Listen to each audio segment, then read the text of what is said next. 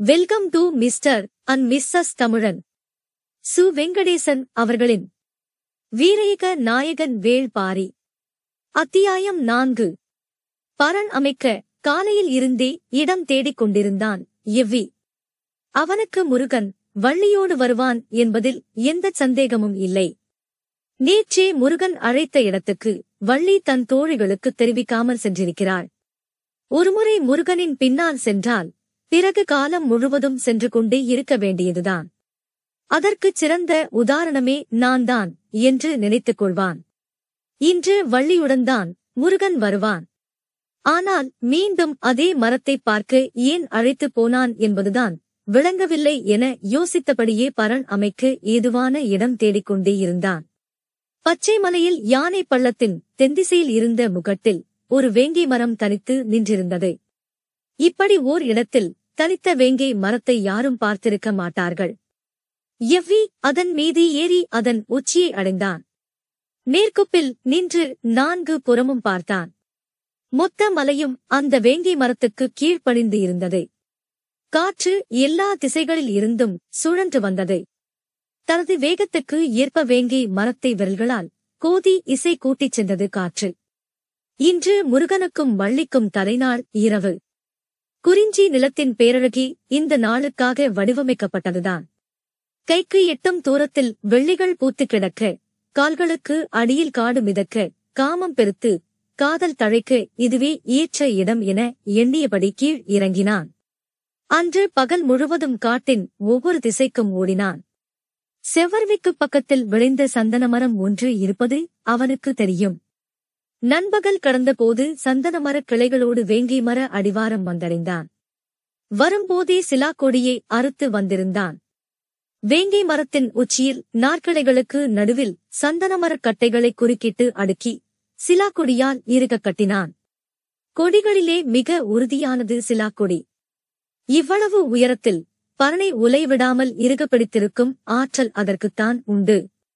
அதன் இன்னொரு சிறந்த குணம் கொடியை அறுத்த மூன்று நாட்கள் வரை அதன் சாறு கசிந்து வெளிவந்தபடியே இருக்கும். அதில் இருந்து வரும் நறுமணத்துக்கு ஈடே கிடையாது. சந்தனமர வாசத்தில் சிலாக்கொடியின் நறுமணத்தோடு வேங்கை மர உச்சியில் திரும்பும் திசை எல்லாம் பச்சைமலை காற்றை அள்ளி அணைத்து இம் குறிஞ்சி தலைவனும் தலைவியும் நடத்தும் ஆதிக்கூத்து இம் குலத்தை பெருக்கி காதலை தழைக்கச் செய்யும். பெருமிதத்தோடு வேலையை முடித்து எவ்வி தினைப்புனம் காக்கும் இடத்துக்கு வந்தபோது மாலை மயங்கி கருக்கத் தொடங்கியது. அவன் எதிர்பார்த்தது போலவே வள்ளியோடு முருகன் வந்தான். காதலிக்கத் தொடங்கியதும் கைகூடும் ஓர் அழகு இருக்கிறதே. மனிதர்களைக் கண்டு மலர்களும் மயங்கும் காலம் அதுதான்.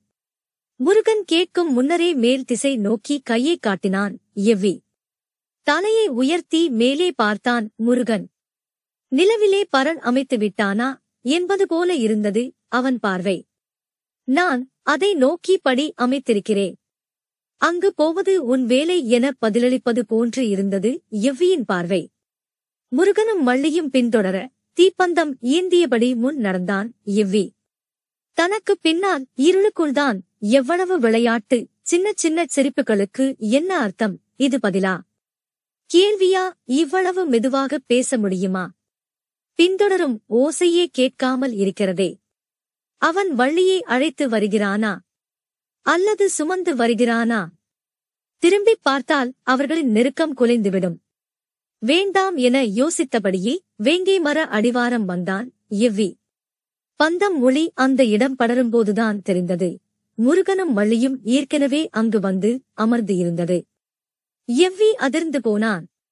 என்னை பின்தொடர்ந்து வருகிறீர்கள் என்றல்லவா நினைத்தேன். மனிதனால் காதலை அழைத்து வர முடியாது. காதல்தான் மனிதரை அழைத்து வரும். எவ்வியிடம் பேச வார்த்தைகள் இல்லை. வணங்கி விடை பெற்றான் அப்போது எவ்வியின் கையில் ஒரு பொருளை கொடுத்தான் முருகன். எம் காதலின் பரிசு என்றாள் வள்ளி. அவர்கள் மர எணியில் ஏறிச் சென்று பரலில் அமர்ந்தனர்.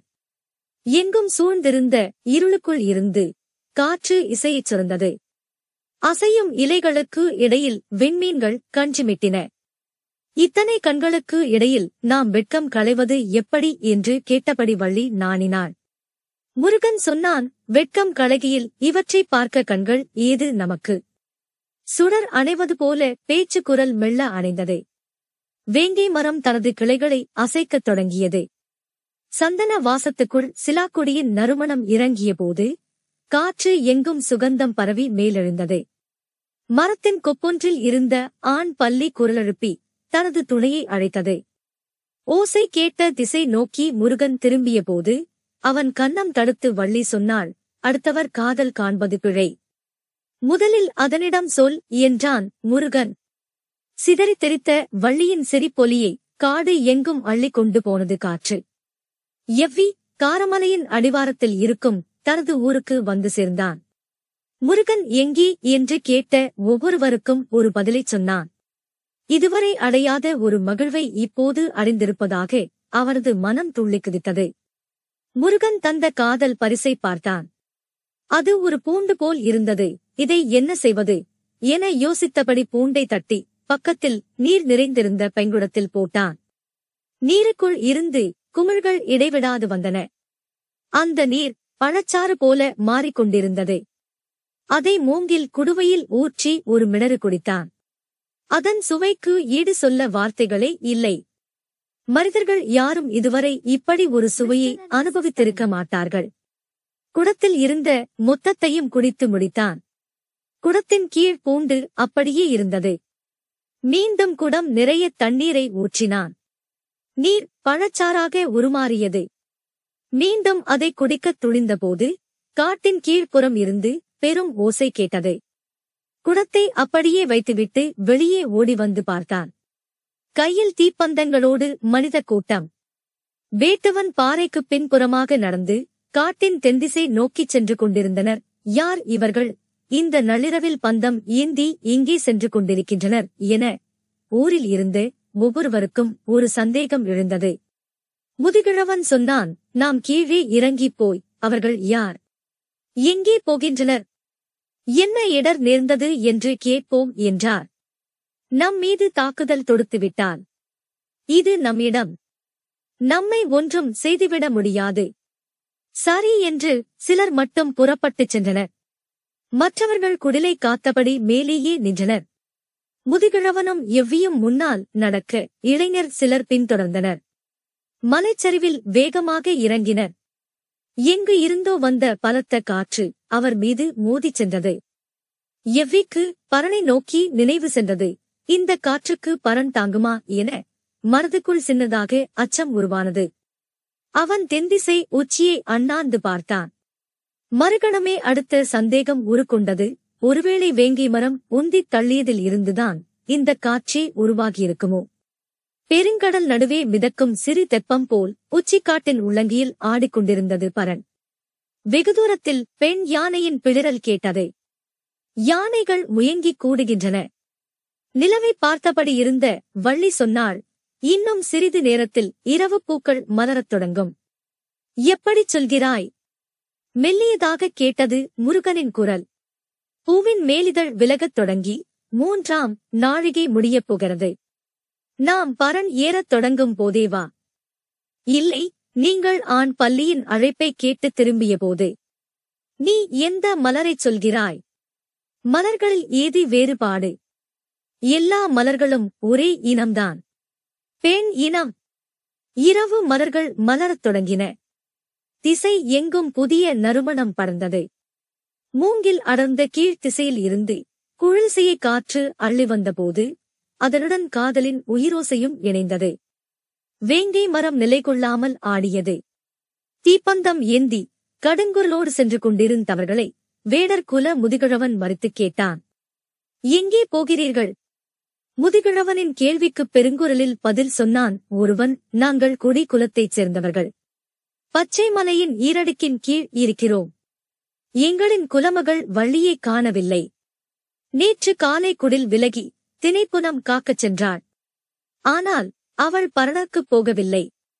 எங்கே போனாள் என அவள் தோழிகளுக்கும் தெரியவில்லை. அவர்களாக தேடி பார்த்துவிட்டு மாலையில்தான் எங்களிடம் வந்து சொன்னார்கள். அப்போது முதல் நாங்கள் தேடி வருகிறோம். எங்கேயும் காணவில்லை. கீழ்த்திசைக்கு ஒரு குழு சென்றுள்ளது. நாங்கள் யானை பள்ளம் நோக்கிப் போகிறோம் என்றான். எவ்விக்கு அப்போதுதான் ஆபத்து புரிந்தது. இவர்களை அந்த பக்கம் போகவிடக் கூடாது என யோசிக்கையில் முதிகிழவன் இந்த பெருங்காட்டில் நீங்கள் மட்டும் எப்படி தேடுவீர்கள்? நாங்களும் உடன் வருகிறோம். ஆளுக்கு ஒரு பக்கமாக தேடுவோம் என்றார். ஆபத்து பேராபத்தாக மாறியதை எவ்வி உணர்ந்தான்? என்ன செய்யலாம் என யோசிப்பதற்குள் முதிகிழவன் ஏன் நிற்கிறீர்கள்? புறப்படுங்கள் என்று சொல்லி அவர்களோடு நடக்கத் தொடங்கினார். சற்று நில்லுங்கள். நான் மற்றவர்களையும் அழைத்து வருகிறேன் என்று சொன்ன எவ்வி அவர்களின் பதிலை எதிர்பார்க்காமல் குடிலை நோக்கி விரைந்து ஓடினான். சரி இன்னும் கூடுதல் ஆட்களோடு சென்று தேடுவது நல்லதுதான் என யோசித்த அவர்கள் அவன் வரும் வரை பொறுத்திருக்க முடிவு செய்தனர். கோடி குலத்தைச் சார்ந்த ஒரு பெரியவர் மட்டும் சொன்னார் அடுத்த குலப்பெண்களுக்கு ஆபத்து என்றால். உங்களைப் போல் உதவி செய்ய இன்னொருவர் இந்த காட்டில் இல்லை என. முதுகிழவன் சற்றே பெருமிதத்தோடு தலையசைத்தான். அதே வேகத்தில் எவ்வி மலை மேல் இருந்து இறங்கி வந்தான். அவனுக்குப் பின்னால் ஒருவன் பைங்குடத்தை தலையில் வைத்து தூக்கி வந்தான். வேறு ஆட்கள் யாரும் வரவில்லை. என்ன? இவன் யாரையும் அழைக்காமல் பானையோடு ஒருவனை மட்டும் அழைத்து வருகிறான் என யோசிக்கையில் மற்றவர்கள் எல்லாம் ஆயுதங்களோடு வருகிறார்கள். அவர்கள் வருவதற்குள் நீங்கள் இந்த பழச்சாறை அருந்தி இழைப்பாருங்கள் என்று சொல்லி மூங்கில் குவளையில் ஆளுக்கு ஒரு குவளையாக அந்த பூண்டுச்சாற்றை கொடுத்தான். பழச்சாற்றின் சுவையாலும் அது தந்த எல்லையற்ற மயக்கத்தாலும் இதற்கு நிகர் இந்த உலகில் எதுவும் இல்லை என ஆளாளுக்கு அதை புகழத் தொடங்கினர். பானை முழுவதும் தீர்ந்தது. அதற்குள் இன்னொருவன் தலையில் பானையோடு வந்து சேர்ந்தான். பூண்டை எடுத்து அந்தப் பானையில் போட்டான். எவ்வி அடுத்த சுற்றி எல்லோரும் குடித்தனர். முதுகிழவன் மட்டும் புலம்பினான். நிலமகள் குலமகள் என என்னென்னமோ சொன்னார்கள். இப்போது பழச்சாற்றைக் குடிக்க முந்திக் கொண்டிருக்கிறார்கள் என்று சொல்லிக் கொண்டே மூன்றாம் குவளையை அருந்தியவன் மயங்கிச் சாய்ந்தான். எல்லோரும் விடாமல் குடித்து அதிமதுரச் சுவையில் மூழ்கினர். அவர்கள் குடிக்கும்போது சிந்திய துளிகள் இந்த புற்கள் எங்கும் சிதறின. அதன் வாசனை காற்றில் கலந்து எங்கும் பரவியது. நுகர்வுச் சக்தியை அதிகம் கொண்டிருந்த பாம்புகள் காடு முழுவதும் இருந்து பெரும்பேகம் கொண்டு இங்கு வந்தன. பாம்புகளின் எண்ணிக்கை கணக்கில் அடங்காமல் இருந்தது. ஒவ்வொரு புல்லுக்கும் ஒரு பாம்பு வந்து சேர்ந்தது. புற்களில் இருந்த பழச்சாற்றுத் துளியை அவற்றை தம் நாவால் நக்கின. புல்லின் ஓரம் இருந்து சுனைக்கிகள் அவற்றின் நாவுகளை இரு கூறுகளாக அறுத்தன. ஆனால் பழச்சாற்றின் சுவை அவற்றை விடுவதாக இல்லை. மீண்டும் நக்கின அடித்தொண்டை வரை நாக்கு இரு கூறுகளாகப் பிளந்தது. எல்லா பாம்புகளுக்கும் நாக்குகள் இரு கூறுகளாயின. அன்றில் இருந்து இந்த புற்கள் நாக்கருத்தான் புற்கள் ஆயின. கதையைச் சொல்லியபடி நீலன் முன் நோக்கி நடந்து கொண்டிருந்தான். பின்தொடர்ந்து வந்து கொண்டிருந்த கபிலருக்கு கண்கட்டுவது போல் இருந்தது. எங்கும் இருள் அடர்ந்தது. நீலன் இருளுக்குள் கொஞ்சம் கொஞ்சமாக மறைந்தான். கபிலருக்கு மீண்டும் நினைவு திரும்பிய போது மறுநாள் பிற்பகலாகியிருந்தது. நடந்த களைப்பை மீறி பசி அவரை எழுப்பியது. சாணத்தால் மெழுகப்பட்ட ஒரு குடிலில் இருந்த மரப்படுக்கையின் மேல் அவர் படுக்க வைக்கப்பட்டிருந்தார். கண்விழித்து எழுந்தவருக்கு தான் எங்கு இருக்கிறோம் என்பது குழப்பமாக இருந்தது. இது எந்த இடம்? இங்கே எப்படி நான் வந்தேன்? என்று கேள்விகள் எழுந்தபடியிருந்தன. அவரது வலதுகாலில் பச்சிலை கொண்டு கட்டு போடப்பட்டிருந்தது. வீட்டுத் தென்னையின் ஓரம் சிறுவர்கள் விளையாடிக் கொண்டிருந்தனர். சிறு பறை ஒன்றை கோலால் அடித்து ஒளி எழுப்பியபடி குறுக்கும் நெடுக்குமாக ஓடிக்கொண்டிருந்தனர் நேற்று தள்ளாடித் தடுமாறி வந்தது இவர்தானா என்று ஒரு சிறுவன் கபிலரை பார்த்து கேட்டுவிட்டு ஓடினான். நான் எப்போது தள்ளாடி வந்தேன் என யோசிக்கையில் சற்று குழப்பமாகவே இருந்தது. கபிலர் எழுந்துவிட்ட தகவல் கிடைத்ததும் நீலன் அந்த இடம் வந்து சேர்ந்தான். இது என்ன ஊர்? நான் எங்கே இருக்கிறேன்? நீங்கள் வரவேண்டிய இடத்துக்குத்தான் வந்திருக்கிறீர்கள். ஆனால் வந்தது தெரியாமல் வந்தீர்கள். புரியும்படியாகச் சொல் என்றார் கபிலர். உங்களின் வலதுகால் தசை பிறண்டுவிட்டது அந்த நிலையில் உங்களால் அதிகத் தொலைவு நடக்க முடியாது. நடக்க நடக்க வலி கூடத்தான் செய்யும். பொழுது வேறு மறைந்து கொண்டிருந்தது. இருட்டுவதற்குள் இந்த இடம் வந்து சேர வேண்டும். இடையில் நாகக் கிடங்கு வேறு. இந்த காட்டில் எத்தனை வகை பாம்புகள் இருக்கின்றனவோ அத்தனை வகையான பாம்புகளும் அங்கு உண்டு. நாங்கள் வெளியில் இருந்து வரும் யாரையும் அந்த பக்கமாக அழைத்து வர மாட்டோம் ஆற்றைச் சுற்றிதான் அழைத்து வருவோம். ஆனால் உங்களுக்கு அடிபட்டதால் ஆற்றைச் சுற்ற முடியாது என தெரிந்துவிட்டது. சரி நாகக்கிடங்கின் வழியே வேகமாக அழைத்துச் செல்லலாம் என்றால் நீங்கள் பனைமரத்தை கடப்பதற்குள் உட்கார்ந்து விட்டீர்கள். எனவே எனக்கு வேறு வழி தெரியவில்லை. உங்களுக்கு தனிமயக்கி மூலிகையை கொடுத்தேன் என்றான். அது என்ன மூலிகை? நான் கேள்விப்பட்டதே இல்லையே என்றார் கபிலர். அது உங்களின் நினைவை மயக்கும். அதனால் நீங்கள் வலியை மறப்பீர்கள். அதே நேரத்தில் உங்களின் இயக்கத்தை நிறுத்தாது. அதனால்தான் உங்களின் தோளை தாங்கி பிடித்து என்னால் அழைத்து வர முடிந்தது. நீங்களும் தள்ளாடி தடுமாறி நடந்து வந்தீர்கள். கபிலர் வியப்பில் உறைந்து போனார். என்னை மயக்க வைத்து நடக்க வைத்தாயா? இது எப்படி கைகூடியது? கைகூடியதால்தான் நீங்கள் இங்கு வந்திருக்கிறீர்கள் வந்தது தெரியாமல். பெண் ஒருத்தி மண் கலயத்தில் கூழ் கொண்டு வந்து கொடுத்தாள். குடியுங்கள் நீங்கள் உணவருந்தி நாளாகப் போகிறது என்றான் நீலன். கூழ் முழுவதையும் குடித்த பிறகுதான் தெளிச்சி ஏற்பட்டது. அது என்ன பழச்சாறு? நேற்று ஒன்று சொன்னாயே. பெயர் மறந்துவிட்டேன் என்றார் கபிலர். அது உங்களுக்கு நினைவு இருக்கிறதா? எனக் கேட்டான் நீலன். நன்றாக நினைவு இருக்கிறது. புல்லில் சிந்திய அந்த பழச்சாற்றை பாம்புகள் வந்து நக்கியதால் அவற்றின் நாக்குகள் ஈறுகூறுகளாகி விட்டன எனச் சொன்னது வரை நினைவு இருக்கிறது. அதன் பிறகுதானே கதையின் முக்கியமான பகுதியே இருக்கிறது என்றான் நீலன். எனக்கு முற்றிலும் நினைவில்லை. அதன் பிறகு முருகனும் வள்ளியும் என்ன ஆனார்கள்? என்னதான் நடந்தது? மொத்த கதையையும் என்னால் திருப்பிச் சொல்ல முடியாது. பழச்சாற்றை குடித்தவர்கள் மயக்கம் தெளிய பல நாட்கள் ஆனதாம். அதிகம் குடித்தது எவ்விதான்? எத்தனை நாட்கள் என்று தெரியவில்லை. மயக்கம் கரைந்து மரத்தடிக்குப் போனானாம் வேங்கை மரத்தில் கட்டப்பட்டிருந்த சந்தனக்கட்டைகள் தழைத்து காற்றில் ஆடிக்கொண்டிருக்கின்றன. அவற்றை பார்த்தும் எவ்விக்கு புரிந்தது? புன்னகையோடு ஊர் திரும்பிவிட்டான் முருகன் எங்கே? ஏன் அழைத்து வரவில்லை என்று கேட்டதற்கு காதலை மனிதனால் அழைத்து வர முடியாது. காதல்தான் மனிதனை அழைத்து வரும் என்று சொல்லிவிட்டு அந்த பூண்டுச் சாற்றை அருந்த போய்விட்டான். நீண்ட நாட்களுக்குப் பிறகு காட்டுக்குள் சந்தனவேங்கை மரங்கள் புதிதாக தழைத்திருப்பதாகச் சொன்னார்கள். அதன் பக்கத்திலேயே சிலா கொடியும் படர்ந்திருந்தது. எங்கு சந்தனவேங்கை இருக்கிறதோ அங்கு முருகனும் வள்ளியும் இருப்பதாக எங்கள் நம்பிக்கை. அதன் பிறகு இந்த பெருங்காட்டில் காதலின் அடையாளமாக சந்தனவேங்கை மாறியது. முருகனுக்குப் பிறகு குலத்தலைவன் ஆனான் எவ்வி. கோடி குலமும் வேடர் குலமும் இணைந்தன. இருவரும் தங்களது இடங்களை விட்டு அகன்று மூன்றாம் மலையான ஆதிமலையை அடைந்தனர். அங்கு புதுநகர் ஒன்றை அமைத்தான் எவ்வி. அதன் பிறகு அவரது வம்சாவழிகள் தலைமை தாங்க வேளிர் குலம் தழைத்தது. அந்த வம்சத்தின் நாற்பத்திரண்டாவது தலைவன்தான் வேள்பாரி. இதுதான் வேல்முருகனில் தொடங்கி வேள்பாரி வரையிலான கதை.